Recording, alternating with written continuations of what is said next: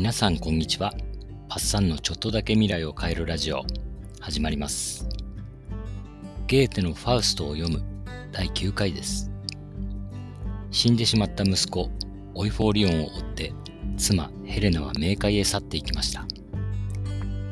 残った衣装とベールが雲のようにファーストを包みどこかへ運んでいきました。さてどこにたどり着いたのでしょうか。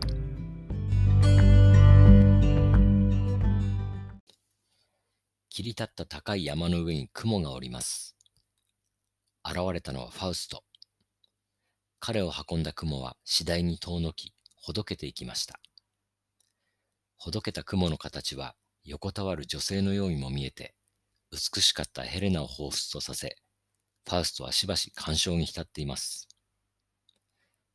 やがて空中に靴が片方ずつ現れます。続いて出てきたのはメフィストフェレス。はてさて、こんなところに降りるとはね。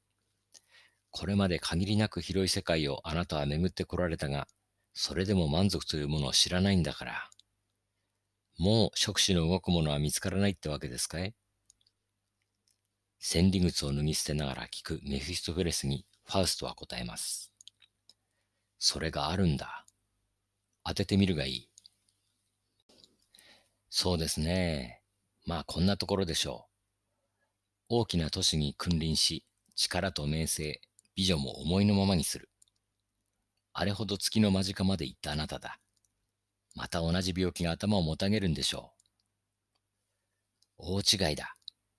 俺は授業をしたいのだ。この地球にはまだ偉大な仕事をなす余地が残っている。あの海の波を見てみろ。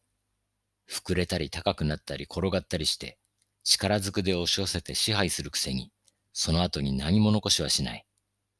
全く無目的な力の浪費をしてるだろう。俺はあれが我慢ならない。あの横暴な海を岸から締め出し、自然に勝利したいのだ。手を貸せ。そんなことですか。まあ、たやすいことですよ。ところで先生、遠くで鳴ってる太鼓とラッパの音が聞こえますか何のことだあれは戦争が始まろうとしてるんでさ。いつだったか、でたらめの金銀財宝の話をして、財政難から助けてやったあの皇帝がいたでしょう。あの殿様、若くして成功したもんだから調子に乗っちまって、今では国中で反乱が起きてるんでさ。困った奴を救うことと見返りの大きいものはないですぜ。メフィストフェレスは何を企んでいるのでしょう。また動き出します。舞台は山岳地帯を背にした小山の上に変わります。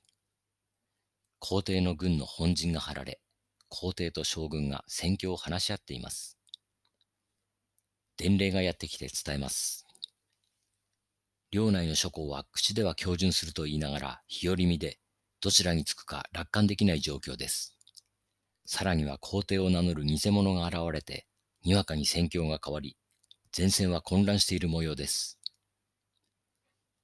皇軍の形勢が不利になったこの状況で、またも颯爽と現れるのは、鎧と甲冑に身を包んだ勇猛な戦士の姿のファウスト。顔の半分を兜で隠し、メフィストが魔術で呼び寄せた怪しげな三人の部下を率いています。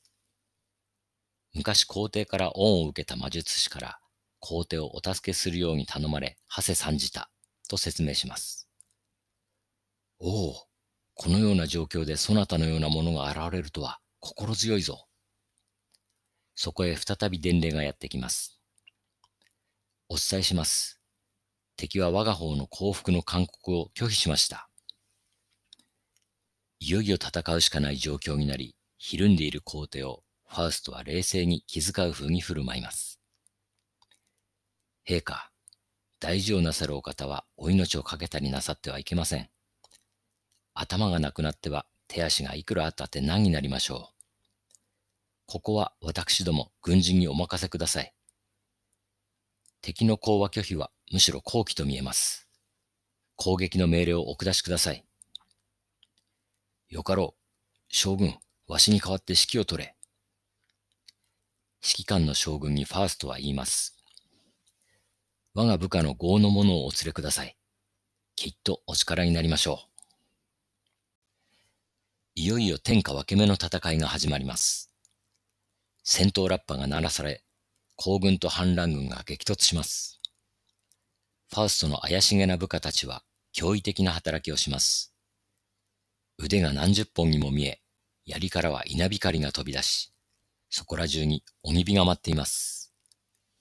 あれは一体何事だ？目を疑っている皇帝の前に、ダメ押しの妖術、洪水の幻が現れます。敵軍は水もないのに溺れ、もがくように逃げていきます。なんともうさんくさい力を全編にわたって漂わせながら、戦いは皇軍が圧倒的勝利を収めました。上機嫌の皇帝は重臣たちにも新たな領地と権限を与えます。ファウストも海岸地帯の土地をもらったようです。メフィストの狙い通り、これでファウストの事業を始めるためのお膳立てが整ったわけです。褒美をもらった者たちが去った後、最後に残った大司教が一人悲壮な面持ちをして話しかけてきます。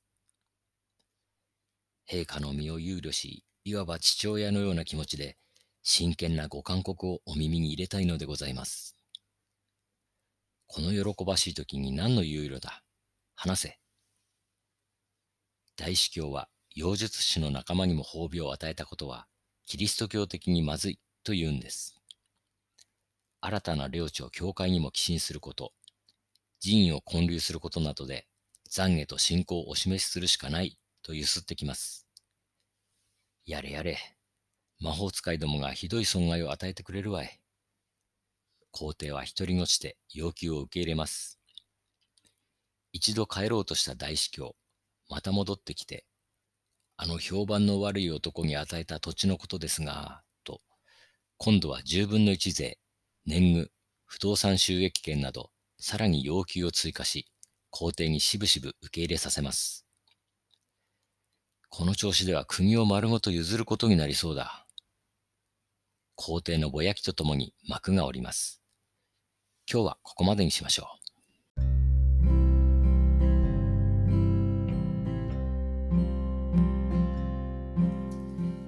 美を追い求めた後には、今度は仕事に精を出してみたい。というファウスト。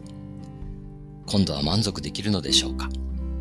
それでは皆さんの未来がちょっとだけ良くなることを願って、バイバイ。